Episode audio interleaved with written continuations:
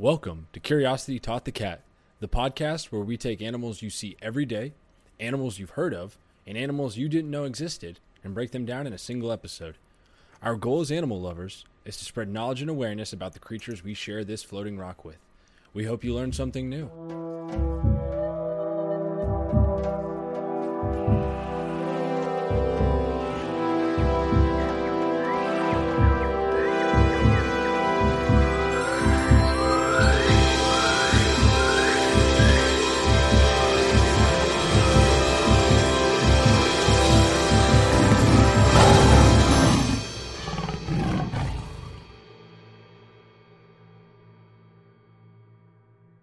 Hello and welcome to Curiosity Taught the Cat. I'm Jack, I'm Julia. and what are we talking about today, Julia? Today we are talking about the Goliath tigerfish. So, the Goliath tigerfish has many names. It also goes by the giant tigerfish, the giant African tigerfish, and is also referred to as the mbenga in Swahili, which translates to the dangerous fish. And uh, as we talk, you'll understand why that is. I also saw there are some uh, tribes and whatnot and peoples down there, and it's mainly French speaking, where they call it the dogfish as well. So, the general appearance of this fish, from the neck down, it, it looks pretty standard fish like. It's the head that really throws it off.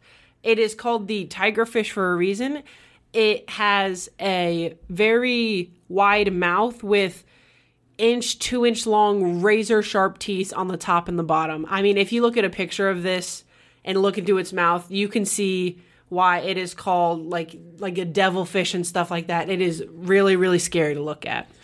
And also, one of the main reasons it also is called the tigerfish is because it is striped. That um, so not only is it like vicious looking, really mean looking, but it is also striped, which kind of gives it that uh, tigerfish name.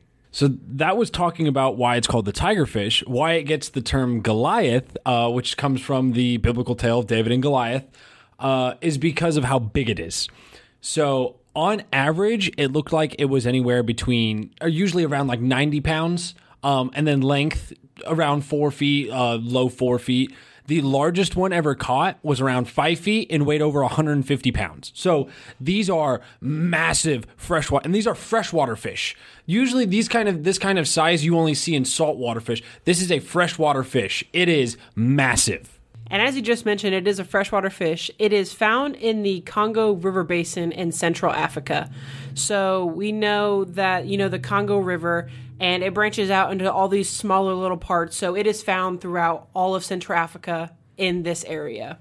There are a lot of other tigerfish species in the Congo River Basin area, but the one we are focusing on is the Goliath tigerfish. Um, they all are pretty similar in appearance. Uh, it's just that the Goliath tigerfish is just so much more uh, massive compared to the other ones. So the Goliath tigerfish is a piscivore, and that means it has an all fish diet. So it is a, you know, large predator hunting fish, and we can tell that with obviously its teeth and also its eyes. It has very large eyes that it uses to find its prey.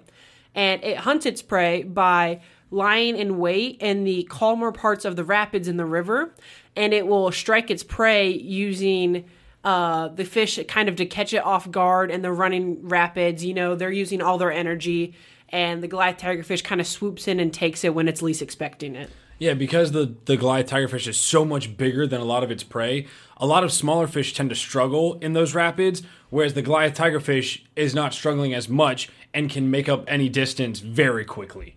And as for what kind of fish the Goliath tigerfish eats, it's basically anything smaller than it. Any fish that is smaller than the tigerfish is going to get eaten. And there actually, I saw there have been documented cases where it uh, successfully caught and ate birds as well that were trying to either swim on these rivers or were also trying to catch other fish. The only known natural predator that we know of the Goliath tigerfish is crocodiles, specifically the Nile crocodiles, which we've actually talked about before.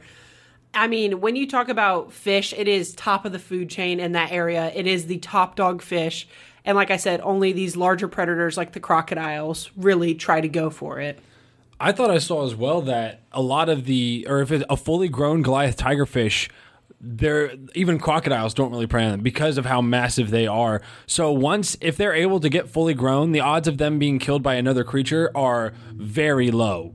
And because of their, you know, their look, they are mean and scary, but they do hold that up with their temperament. They are pretty nasty fighting fish. And there are multiple reported attacks on humans with this fish.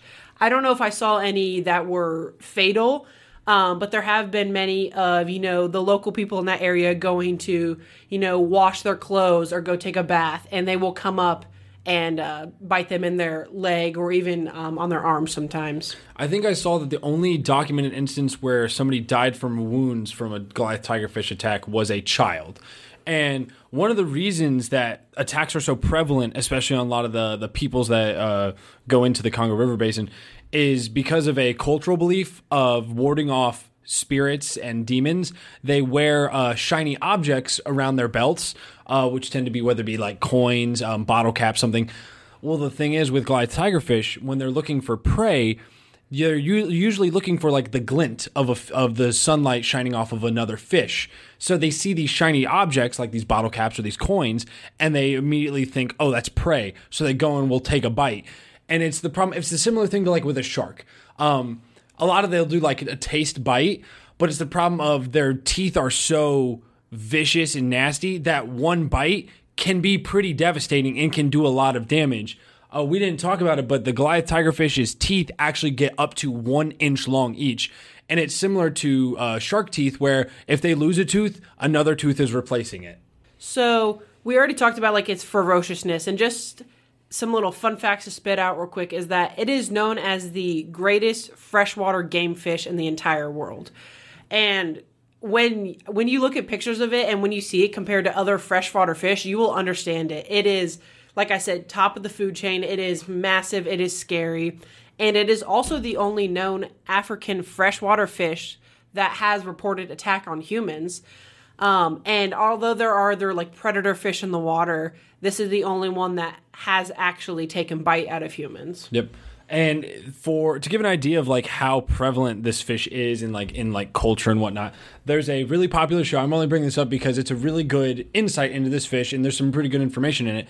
There's a show. Uh, I don't believe it is on air anymore. It's called River Monsters. Uh, it was hosted by Jeremy Wade, where he would go around uh, around the world looking for game fish to catch.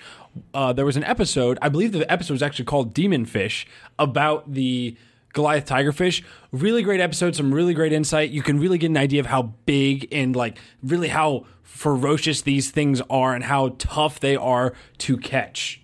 And along with like the local tribes and villages in the air in the area, there is, like I mentioned earlier, it is called the Mbenga.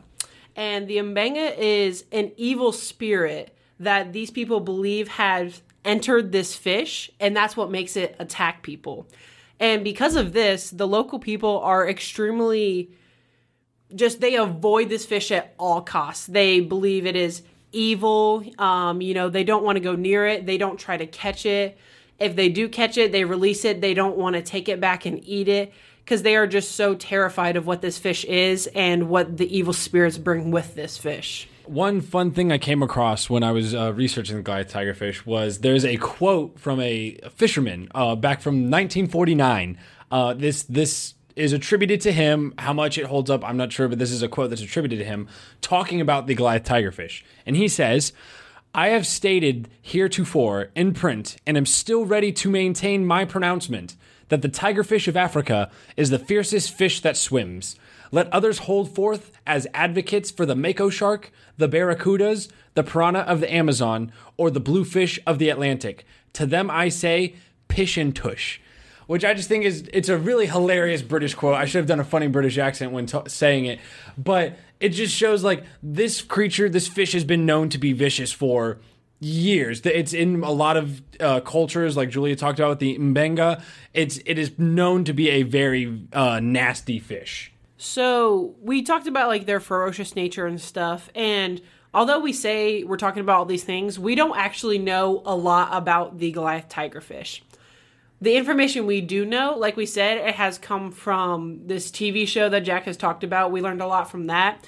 But other than that, scientists haven't really gotten the chance to look at it. Um, whether that's because of the location of it or it's just famed, you know, fierceness of the fish But what little we do know about its reproduction is that they prefer to mate during the rainy season when water levels are high, which is pretty common for fish. And they like to hide their eggs in leafy vegetation, and the young only leave the area when they are forced out by low waters. Like I said, we don't know, you know, where they mate at, how many eggs they lay. We don't really know a lot. We just kind of know the general idea of it. And to comment on one thing Julia said about uh, why we don't have a ton of information, we've seen this before, and we'll probably get into it as we uh, explore more animals. Places like the Amazon rainforest or the Congo rainforest, these places are huge, dense forests, and the Congo River Basin, or the all the rivers in the Congo, all the rivers in the Amazon, they are miles upon miles upon miles long, where it is so hard to one just to get there two, let alone find the thing you're looking for and actually do research on it. So that's one uh, big deterrent to having so much information on these creatures. Then, uh, wrap sort of wrapping this up. Uh, one of the things we want to touch on is how long they live, and it's actually fairly long. I, I think I saw the longest recorded one they've seen is like about 14 years, which is that's a pretty long time for a fish, uh, especially freshwater fish, and it uh, reaches full size at about 10 years. So they grow pretty much almost their entire life, and they max out at around 10 years. And like we said, the longest living one is about 14 years old that we know of. Um, these fish are kept in captivity. Some people do use them, have them as pets. Uh, it's usually not recommended. We probably would not recommend having exotic fish, um, especially in a lot of other parts of the world. It's very hard to take care of those kind of fish. And then as for population size, uh, best guess is they're doing pretty well. Um, they don't have a lot that preys on them, and the food sources in the Congo River Basin are aplenty. So uh, the threat to them is pretty minimal. Uh, probably one of the biggest things that it would be, as with almost all animals, is just the loss of environment as we start to uh, deforest a lot of the Congo. That can start to affect the um, the creatures in the rivers as well, any fish and whatnot. So that's probably what would be the biggest threat currently. Um, but other than that, they seem to be doing pretty well. And that's all we have on the Goliath tigerfish. It was pretty quick. Like we said, we don't know a lot about this animal, but thanks for listening in. And tune in next week when we talk about the Japanese macaques. And don't forget to follow us on TikTok, Twitter, and Instagram, and you can find those handles in the description for the episode.